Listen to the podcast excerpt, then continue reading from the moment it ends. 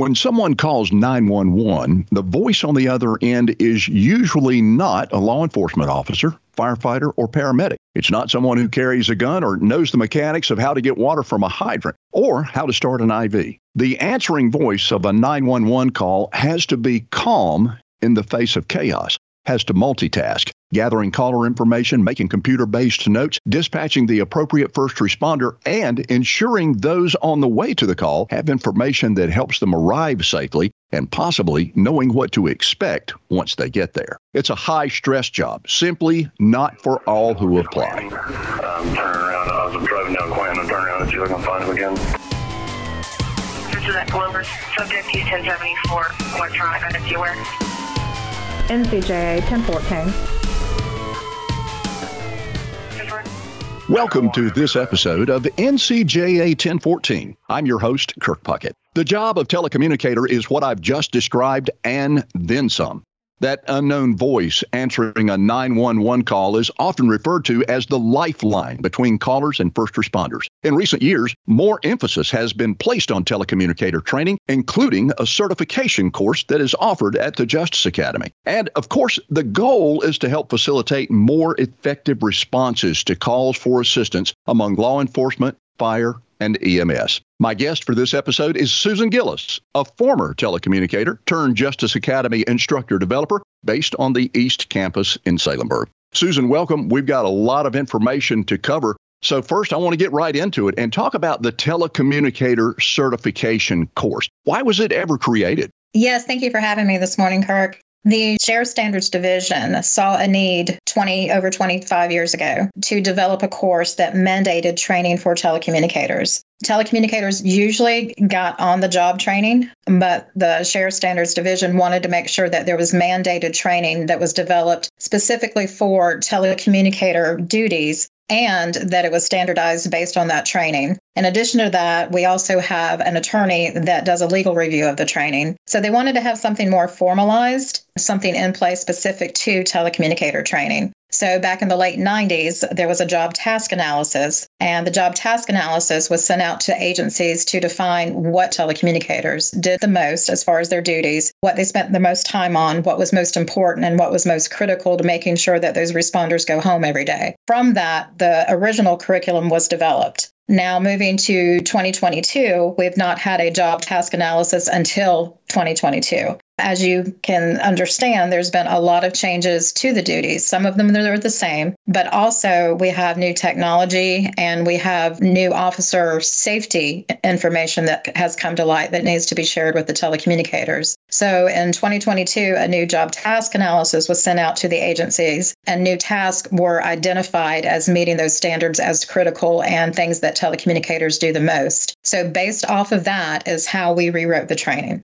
And you mentioned that technology piece, Susan. I've had an opportunity over my career to visit some telecommunications centers, and the tools that telecommunicators have now is just absolutely fascinating to someone like me. And of course, it's all geared at officer, fire, EMS safety, as well as getting those proper first responders to the caller as quickly as they possibly can. Again, just pretty fascinating to me. This next question may seem like one that's easily answerable, but we just want to make sure that everybody gets the same information. So, who's actually eligible to attend the telecommunicator certification course? Any telecommunicator that dispatches for a law enforcement agency in the state of North Carolina. It is mandated for any telecommunicator that works under a sheriff or under a police chief. However, all telecommunicators are welcome. For example, if your management control is emergency management at your agency as opposed to a law enforcement official, you can still come and take the training and receive the same training, get the same certification, and continue with the continuing ed and be just as certified as anybody else. It is mandatory for those that dispatch for a sheriff and those that are under a police chief for management control and dispatch for law enforcement. But we have campus university police. We've had hospital telecommunicators there as well. We've had private company police telecommunicators attend. So anyone that dispatches for a law enforcement agency may attend the course for our folks that may be listening that are not in law enforcement circles, I think there's a point of clarity, and you kind of touched on who's attending, but probably should be specified a little bit more that just because there is an agency, and I'll pick out Buncombe County Sheriff's Office, does not necessarily mean that the Buncombe County Sheriff's Office has its own telecommunications center. So it just it varies really by agency and sometimes by county, doesn't it? It can. It can vary by agency. It can um, vary by regions. Uh, some agencies have a regional telecommunicator communication center, and they may have three counties that are combined. So, to answer your question as far as which counties do, which counties don't, it is based on the management control of that agency and uh, if they dispatch for law enforcement. We do not train specifically to dispatch for fire or EMS. There are different protocols for emergency medical dispatch that we do not train. This is not part of that course. We do dispatch or we do train them to know how to dispatch the calls. But because it's very different from law enforcement call taking, the curriculum is based largely on law enforcement response because it is under North Carolina Sheriff's Education and Training Standards. So we don't want to go outside of what we are here to do and what we are here to teach. Within the curriculum, we do talk about EMS safety. We do talk about fire safety because every responder is important and needs to go home at the end of the night. So we do talk about all responders, but as far as who is able to attend the course, any telecommunicator who dispatches for a law enforcement agency. Now, if you dispatch for law enforcement, medical, and fire, that's absolutely fine. Everybody's welcome. The curriculum is based largely on law enforcement responsibilities. And I'm glad you answered that question in the way that you did, because certainly UNC Hospital Police may not be dispatching the same types of call that, say, the Orange County Sheriff's Office or Chapel Hill PD would. So that kind of helps clarify it, I think, for a lot of folks who don't understand this this whole process of who actually owns the telecommunications center. And it gives me a great opportunity to segue into this next question. Let's talk about some of the topics that are covered in the telecommunications certification course. We have nine blocks of instruction and the new material coming out. The first one, just like every other commission course, is about orientation. Orientation is not specifically about telecommunicator duties, but it is about the Sheriff Standards Division, how you get your certification, how you keep it, how you maintain it throughout your career so you can be a successful telecommunicator for many years. Uh, so the first block is orientation, explaining the rules on how to keep and maintain that certification. We move on to the second block, which is introductory topics for a telecommunicator. And in that information, you talk about what qualities does a telecommunicator need to have. You touched on them earlier about multitasking, but there's so many more being a team player, being willing to help, wanting to help, being able to multitask, have good communication skills, have good technical skills, be willing to compromise. Because all of those things, when a crisis goes down, it's never about the telecommunicator, it's about the whole team. And it's how to work within that team and get the objective served, which is getting the citizen taken care of, but also keeping those responders out there safe as well. In addition to the introductory topics, we have increased information about stress and the telecommunicator. As you can imagine, the calls they take are the calls the responders are going to. Telecommunicators are the first first responders. We get that call first. We get the mother screaming because the child's not breathing we get the lady or gentleman calling in that they've just been stabbed or just been shot or their home's being broken into. And to be able to maintain that level of professionalism and calmness, we have to teach them about stress before they get into it. Because afterwards, after they've been working in the field for a long time, you can address the stress, but they've already had that effect. And, and usually it's a negative effect stress can have a negative or a positive impact on you. So we teach them what you might hear, what you might see, and what are your normal reactions to the abnormal type of calls that we take every day. Because most people don't go to work and get calls from people that are dying and being shot at and their house is on fire. So even though that we are professional and we have been told for many many years you can't let it affect you you got to pick up the next call that is true but we we need to make sure that we are addressing after the call is over and you're driving home or you're home with your children or your family, you don't forget those calls. So we want to talk about how does stress impact you and give you positive coping techniques ahead of time. So, in large, the introductory topics are about teamwork and then stress and how to manage that because it's not if it's coming, it's when it comes. Moving on to this third block is interpersonal communication. And all of us, no matter how long we've been in the communication business, we can learn to communicate better. And one of the topics within that lesson plan is learning to listen. Sometimes we listen to respond instead of listening to understand. And people will tell you a lot of things if you don't interrupt them. Now, if it is a crisis call, if there's a house fire or somebody's being broken into, we may have to jump in there to interrupt, but how you talk to people matters.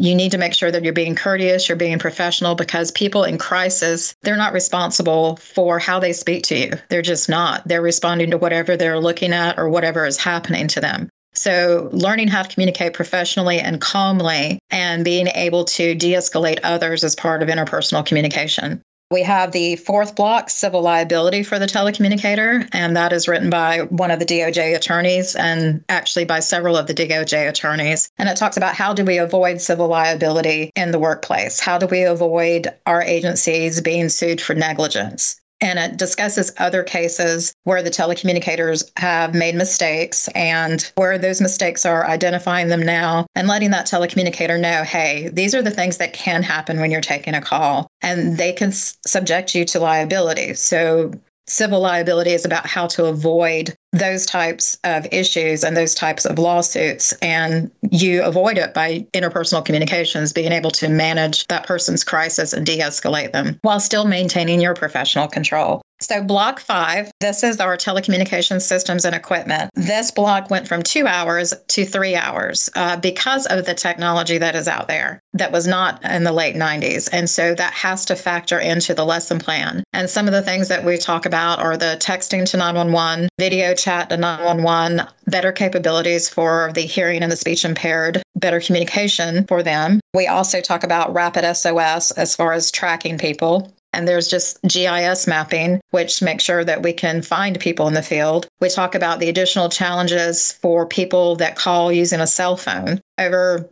75% of the calls that we get in the communication center come through a cell phone and not a landline. So that becomes an additional challenge to the telecommunicator because cell phones are mobile. And if people are moving, the ability to track them is important. And if they cannot speak to us while they are moving, we have to have that technology in place to inform the responders. Maybe we don't know the whole story, but we can get responders to them. So that is why that block continued from two hours to three hours. Another block that was added to is Block six is our overview of emergency services. And that lesson plan actually went from nine hours to seven hours. This is a basic overview of law enforcement agencies. What agencies are state agencies? Which ones are federal? Which ones are local? And then we go into the fire and the EMS information in those blocks of instruction. The students tend to really enjoy this block of instruction because we have outside people come in to show us things that we don't get to see in the field. For example, we've had um, here locally in Sampson County, Sampson County Sheriff's Office come in and do a canine demonstration. The telecommunicators are responsible for a lot of things that they never see. So having these additional resources and knowing what these resources need in the field and having those eyes on them is, is a real learning tool. One of our last classes, we actually put them in um, Terry Miller's pursuit driving. Now, they weren't driving, let me say that right ahead, but they were passengers in the car so they could see how hard it was for the responder, in this case, the officer, to drive, to call in their location, to keep the eye in on the suspect, to not hit the cones or vehicles if it was in the field, and how fast that happens from I'm getting ready to stop a vehicle till they're in a pursuit. So it really opened their eyes to see all the things that the officers had to do in the vehicle while they still had to communicate in that block as well. Um, when we've taught it out west, we've had the Henderson County Sheriff's Office come out and they've done canine demonstrations. Um, they've brought out their SRT Bearcat to show us how SRT or our SWAT members arrive on scene and some of the things that are needed for them. We've had their bomb squad come out. We've had different resources come out from Henderson County to make sure that we knew in the field what those pieces of equipment look like and how to make sure that we manage the movement of those pieces. And when I say management, I mean track them for officer safety because we have to have unit accountability in the field and seeing how things work in the field when you don't normally get to see that in the communication center is an asset to the telecommunicator. The next block is block seven call reception and prioritization. This was also increased to from six to seven hours. And relevant information from the communication resources block was moved over to aid in the flow of how these resources work together. Uh, hazardous material information was added to the block for responder safety, and officers' tactical response was explained. Not that the telecommunicator is going to be in the field and going to be approaching that scene tactically, but to have a visual of how an officer approaches either a vehicle, a house, a business tactically lets you know, gives you a mind's eye into what they may need. And this could be do they need to hold the channel? Do they need to clear it where no one else needs to speak? And it can also aid in information. If a suspect is in the residence, it's not enough information that the suspect is in the house. Is he in the kitchen where there might be knives? Is he in the bedroom? Um, officers need to know these things as they approach these dangerous areas. So within call reception, some additional things were added to make sure that we covered that and, and made sure responder safety was always addressed.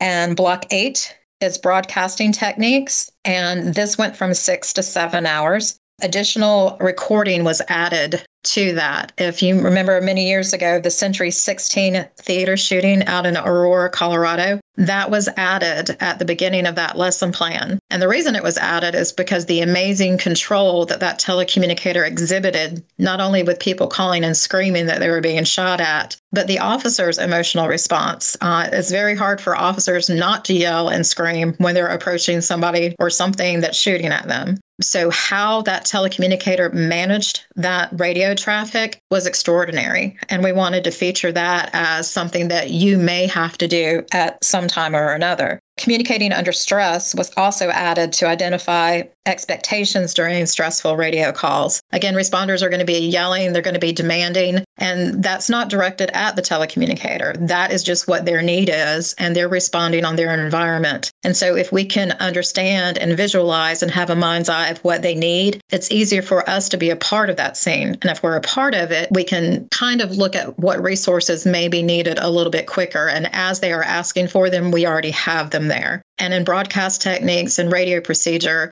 that's just priceless. Good radio traffic is disciplined radio traffic. And so we teach them how to speak on the radio as far as what needs to be said, but not having information that doesn't need to be stated over the radio block up the channel because you never know when an officer may need to get on that radio when it's tied up. And then the block nine is the training practicum. And that has remained mostly the same as far as how we look at what has that student learned this week. So on the fifth day of the class, because we start on Sunday, we have an eight hour training practicum and we're not looking for perfection. We're looking for did they get the call information as needed, as we've instructed for them to do? Are they broadcasting it in a reasonable manner, in a concise manner? Are they responding to those units that need information? Are they going back and forth and paying attention to what's needed? Because it's not just telling them information, it's the officers coming back and requesting more or giving a, a uh, scene update and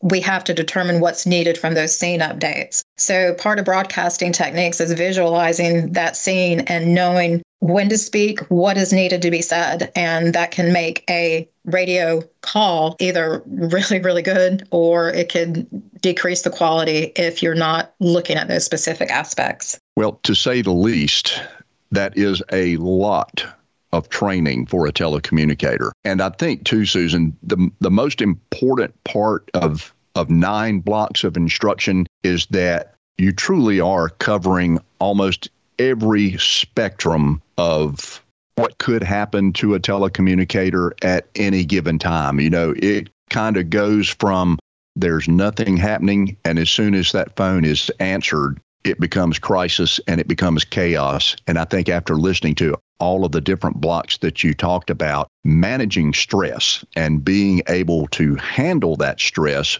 both with the caller, with the first responder, and once you go home, that's a pretty important factor. And, and that's something that's got to be really hard to teach. It is very hard to teach. We um, give examples. Belinda McClinney uh, is another instructor here at the Academy that helps me teach a lot. And we give personal examples of stressors. You know, I, I talk about losing officers in the line of duty, um, people being shot on the phone while I've had them on the phone, things like that. Um, so when we we give personal examples. So it's not just textbook. If A happens, then you do B. They're talking to instructors that have 10 and 20 and 30 years of experience in the field and know what they're getting ready to come up against. And so much of handling that stress is the preparation part. If you don't know what's coming, you can't prepare for it. Everybody in the world knows that, yeah, that's probably a stressful job, but they don't know that you could lose a friend that you worked with an hour ago and then they're no longer alive. You don't know that the child that you're speaking on the phone might be dead in, in 15 minutes. And these things sound harsh, and they are harsh, but they are the reality of the daily duties of the telecommunicator. So we make sure that when we are talking about stress, it's not just a cookie cutter how to manage stress. We give specific examples, talk about how it affected us at that time, and talk about how we recovered and we moved on and that we learned from it. And one thing about telecommunicators and emergency responders, if you've had stress and you've had trauma, and you've learned to manage it, one of the things that you most want to do is help somebody else. And so when we deliver that information, we make sure it's, again, it's not a cookie cutter A plus B equals C. We make sure that they know things that happen in the field can impact them, and that's normal. It doesn't mean they're not fit for the job. It just means they need to have coping mechanisms and support in place to handle that when it does come. So, certainly, one of the things that we pride ourselves on at the Academy is providing effective and up to date training and knowing as instructor developers that that training has to be constantly revised. You did a great job of talking about some of the significant changes in that certification process now, which obviously have been well thought out, well studied, well researched. And once somebody sits down on that first day for that TCC course, they know that they're going to be getting the best of the best that there is to offer. Law enforcement officers have 24 hours of in service training that they must take every year. What about telecommunicators? Oh, absolutely. So telecommunicators must have 16 hours of in service to maintain their certification each year. Each year, the topics change. So we're not offering the same thing over and over again and they are selected by a sheriff's commission subcommittee. So every year there is a survey sent out to the agencies to determine what they want to see in in service training. Because it's important to us as developers that we make sure that we're addressing number one, what's most current in the field. And if a telecommunicator has something that they haven't seen, then absolutely let's develop that. So that's how we get the topics, uh, the suggestions, and then they are taken to the subcommittee and voted on. From there, we develop our objectives, and the objectives are approved, and then we move on with the development of the in service. So for 2023, telecommunicators will see lesson plans that help them deal with conflict management, critical incident exposure. They will have an ethics block. We will also have a liability block related to the telecommunications center. We will talk about mental health responses. How do we maintain our mental health in the process? How do we obtain our quality of life in the process of handling all of these crises? In addition, there will be protocols for amber, silver, and blue alerts. We will have the telecommunicators' responsibilities in tactical situations. I addressed it a little bit in the call reception, but we're going to have a four hour block for the telecommunicators' responsibility in tactical situations. And our responsibility is to maintain that contact and that information flow accurately, precisely, and quickly so that they can manage those um, tactical situations. We talk about technology failures. And one that we do every few years uh, because it is so important. How do we manage irate callers? How do we provide better customer service when someone isn't exactly being cooperative with us? And then this year, again, we bring in the telecommunicators' responsibilities for fire and EMS. Although we are a law enforcement training academy, we do know that the telecommunicators have a responsibility to the firefighters and EMS, and that is so important. And we want to make sure that we don't drop the ball on that. So we do bring that in this year for in service as well. Well, Susan, our time has just about expired. I just want to take a moment to say thank you to you as an instructor developer and all of the telecommunicators across the state of North Carolina and, and truly across this nation because it is sometimes a thankless job. You answer that call, you get the help there that is needed, and it's long forgotten. So Thanks so much for the information that you have provided, and we look forward to seeing more as the telecommunication certification course develops. Thank you for the opportunity. The emergency number 911 was first instituted back in the late 60s. Ever since then, when people have an emergency, all they have to do is press those three digits and they'll be connected with the help they need. Telecommunicators are the first point of contact in an emergency. They've been responsible for coaching callers to perform CPR, assist with births, and help locate the lost. My guest today has been Susan Gillis, a North Carolina Justice Academy instructor developer based on the East Campus in Salemburg. Susan has played a huge role in development of the telecommunications certification course as well as in service. And both, of course, have been topics on this episode of NCJA 1014. Continue to watch the Academy's website for podcast updates. And until then, please stay safe. NCJA 1014.